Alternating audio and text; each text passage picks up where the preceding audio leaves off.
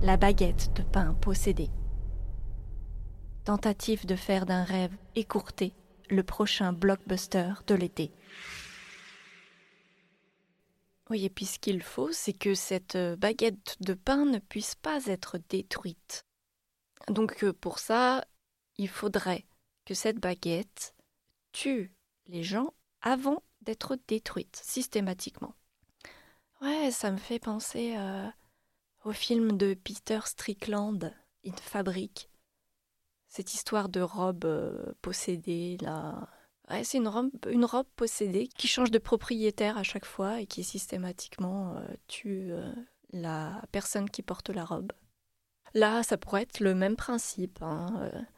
Une personne trouve cette baguette dans une poubelle de. Enfin, sur une poubelle.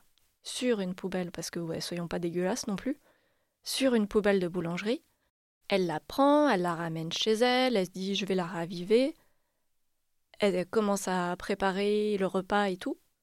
Et euh, paf, paf, alors qu'elle est en train de couper euh, des euh, cornichons, je sais pas.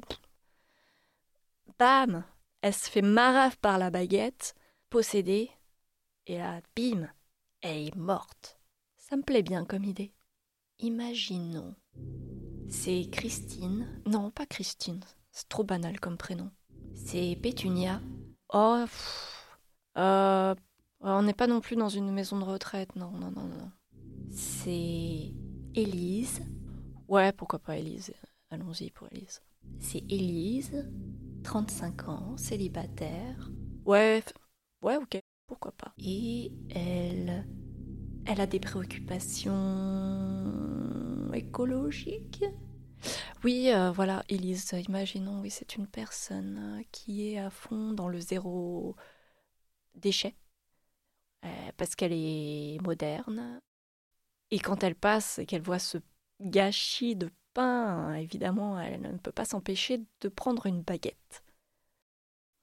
Elle arrive chez elle, elle se prépare un bon petit repas, à base de cornichons apparemment, mais elle a même pas le temps de commencer à faire cuire les pâtes que la baguette.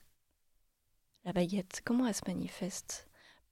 Parce que est-ce que elle, euh, la baguette prend euh, Élise par surprise ou alors euh, et que Élise n'a pas même pas le temps de, se rendre compte que cette baguette est étrange? Ou alors est-ce que on fait naître d'abord l'étrangeté? Est-ce que on est-ce qu'on l'incarne cette baguette avant tout? C'est ça qui était intéressant en fait. Quelle était sa vie avant d'être jetée? Comment elle a été créée? Par qui? De quelle manière? Comment l'esprit est venu à l'intérieur? Qu'est-ce qui s'est passé? Et puis, euh, pourquoi cette colère?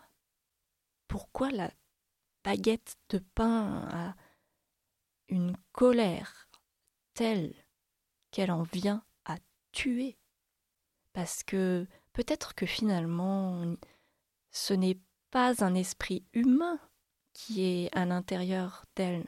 Ça pourrait être intéressant qu'en réalité, c'est une baguette qui a une vie de baguette, mais qui est quelque part vivante et qui a une colère, une colère de baguette. Pourquoi une baguette pourrait être en colère? Est-ce que euh, elle voulait être un croissant? Est-ce que euh, elle a été séparée des siens? Est-ce qu'elle refuse d'être mangée? Est-ce qu'elle a une souffrance? Est-ce qu'on lui a fait subir des choses? Est-ce qu'elle s'est nourrie de la colère du boulanger, de la boulangère qui l'a fabriquée? Est-ce que, euh, avant d'être une baguette, elle a été une pâte Est-ce qu'elle a été frappée Torturée? Peut-être qu'il est quelque part dans cette réponse, euh, le propos. Ouais. C'est intéressant. La baguette de pain possédée, c'est un feuilleton, un épisode par semaine. C'est complètement improvisé. Euh, je ne sais pas du tout comment ça va évoluer, mais ce qui est sûr, c'est que c'est parti pour durer. Je compte sur vous pour me suivre dans cette aventure.